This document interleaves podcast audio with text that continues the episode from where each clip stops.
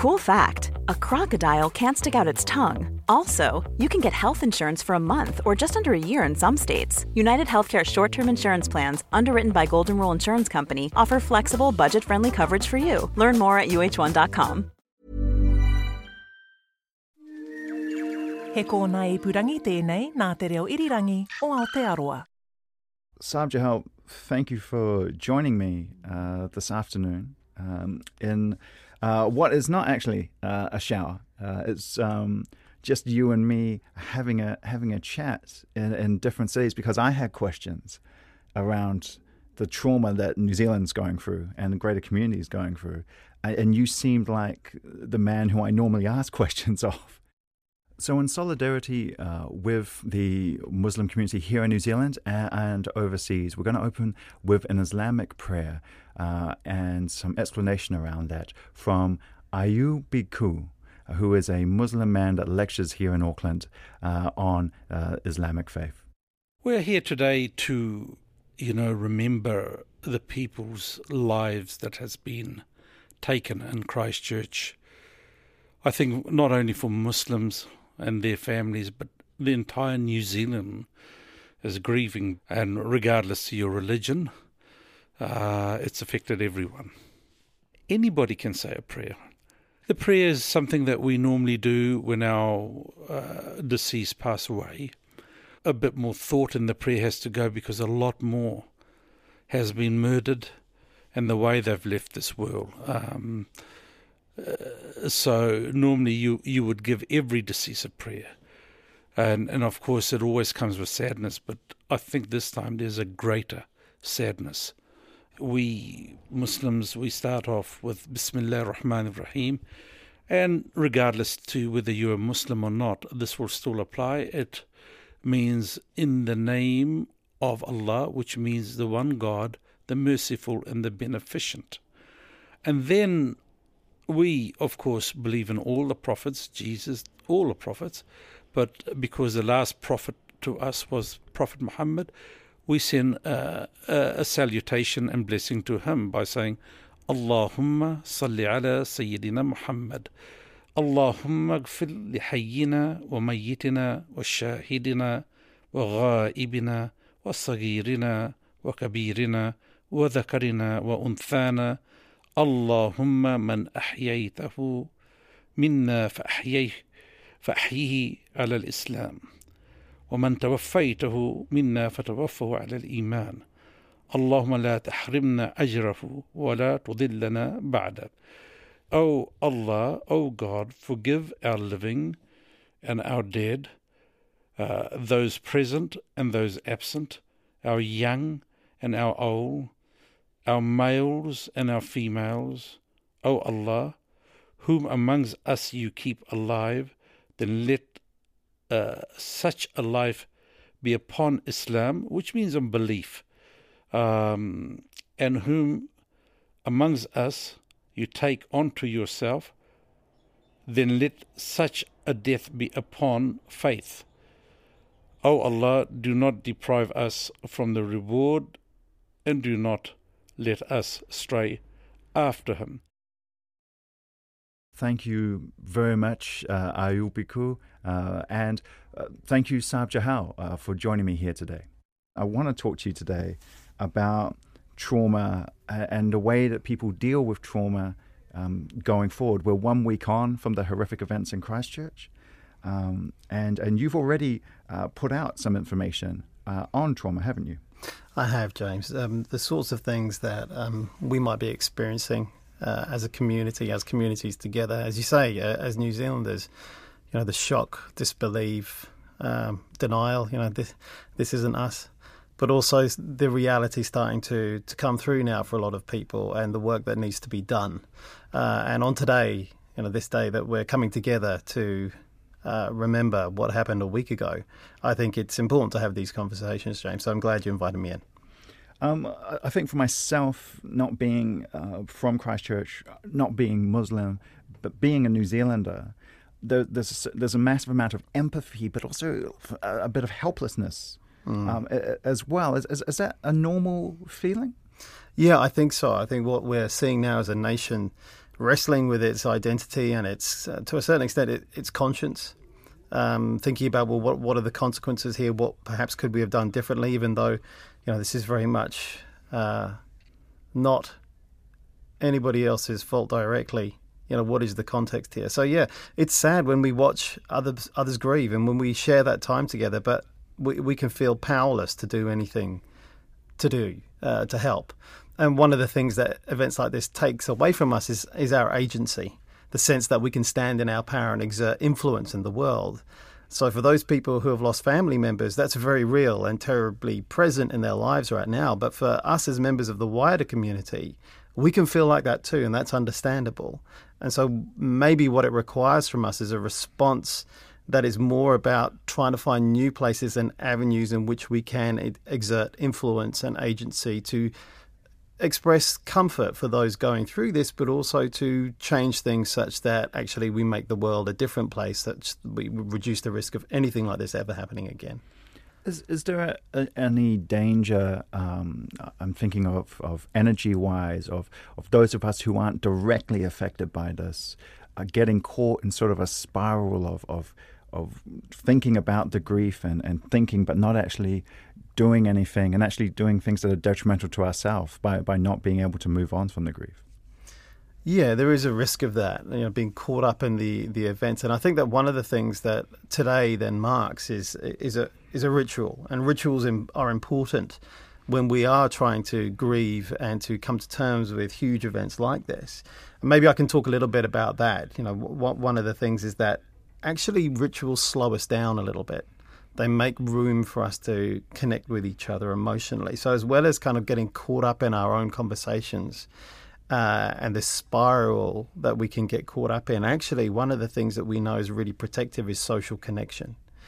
And we also know that actually rituals help us to process our feelings as we move through these sorts of transitions and, and we deal with conflict and, and terrible events, is that actually it enables us to, to come together. So rather than walking away from each other and perhaps stewing a little bit in ourselves or, or in people who support our polar opinion, it actually, to a certain extent, brings us into contact with people who we wouldn't normally come into contact with. And I think that's really important in a time of healing like this. Is that what we're we're doing when we, we have the sense of national identity, the sense of Kiwiness, uh, when we when we talk about you know this is not us, but also when we when we have these vigils, these these gatherings of large groups, is, is that what we, we're trying to do without necessarily knowing what we're doing? Yeah, I think so. I think when we do come together like this, there is a, a shared creation of understanding around sadness, around understanding the impact that this is having now will have upon us in the future, but also are coming together such that we are expressing a willingness to move forwards together. You know, it's interesting that we're having this debate around this is not us. Actually, that maybe that maybe this is us, and maybe we need to kind of uncover and unpack that. But the only way that we're going to be able to do that in a way that moves us forward is if we keep having conversations and don't retreat into our our polar positions. And and rituals then op- you know, present us with an opportunity to do that. So small rituals, which I've seen going on in schools in Wellington, like community meals. You know, actually just getting together and sharing food and sharing commiseration and support and comfort with each other is, you know, these small little steps, as well as big national memorials and coming together, they all play their part in helping us to move forwards and heal. I want to pick up on that because uh, someone like me who has social anxiety, and I'm sure a few of our listeners also uh, suffer from anxiety, um, if, if you see these vigils and, and you go down, and then it's just like it is a vigil, but it's also a large mass of human beings, which which makes my anxiety spike. Are, are there things you can do where you can still take part, but you know maybe keep your distance for your own safety? Yeah, absolutely. You know, I'm. Uh, there are many people who would not feel comfortable in going into a large crowd uh, and, and, doing something like that. So, anything that you can do to mark this yourself, um, or sharing this online with people who you feel comfortable with, or perhaps organising smaller gatherings where you can come together and mark your respect and, and, share your comfort with those people who are affected, or to understand and talk about how it is that you might be able to do that. All these are equally valid ways of doing this. It's not necessarily you have to show in a big gesture. These are helpful, but it, not everybody feels like they can participate in that, and that's totally understandable. Now, this next uh, question is really for uh, New Zealanders or people who are related to people in, in, Christchurch. And just for our overseas listeners, you might not know that Christchurch has already been through a massive trauma where they had a, a huge earthquake which, which killed uh, a couple of hundred people. And in New Zealand, that's a lot of people, and so heaps of people are affected. Myself, Sarb, my, my very good friend, um, she had a death in the family from the earthquake. And I noticed that she had PTSD last Friday from seeing that trauma again. If if there's a listener out there who's like me and is seeing a friend go through that, or what can they do? Hmm.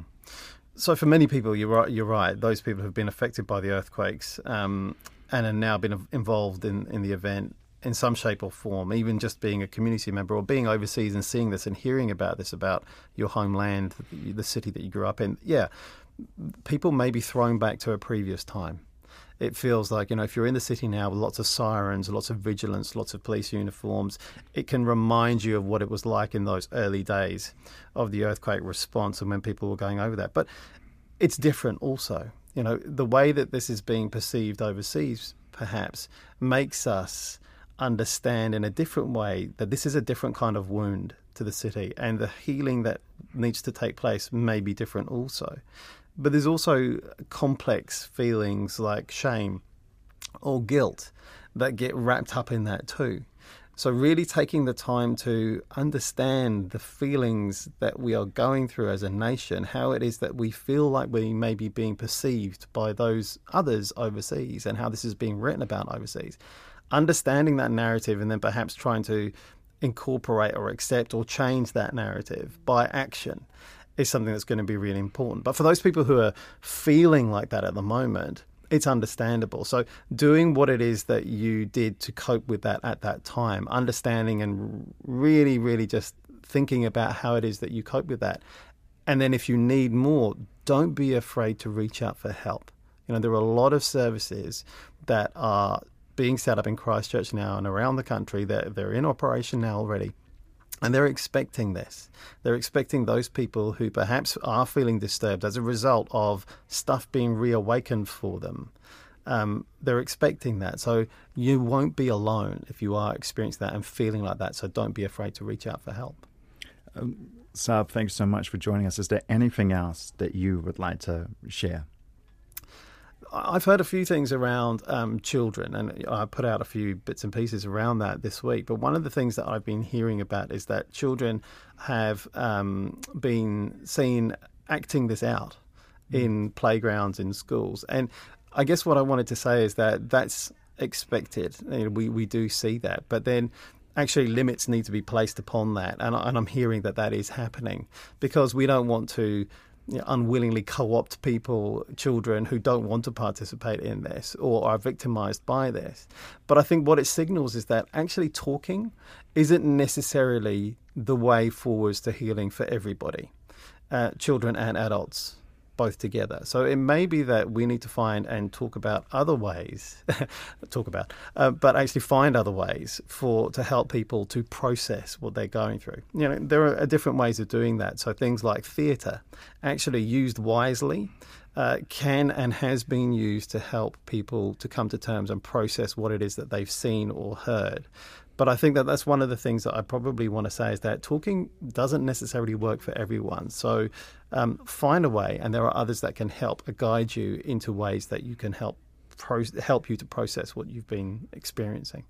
With that in mind, normally we throw to an advertisement for eating fried chicken and shower, but I'd actually uh, like to throw to you, Sarb, and just if uh, you could let our listeners know where they can find some of your great writings that you've put out this week and, and where they can um, see more of the, the, the, great information you've always given us here on the show.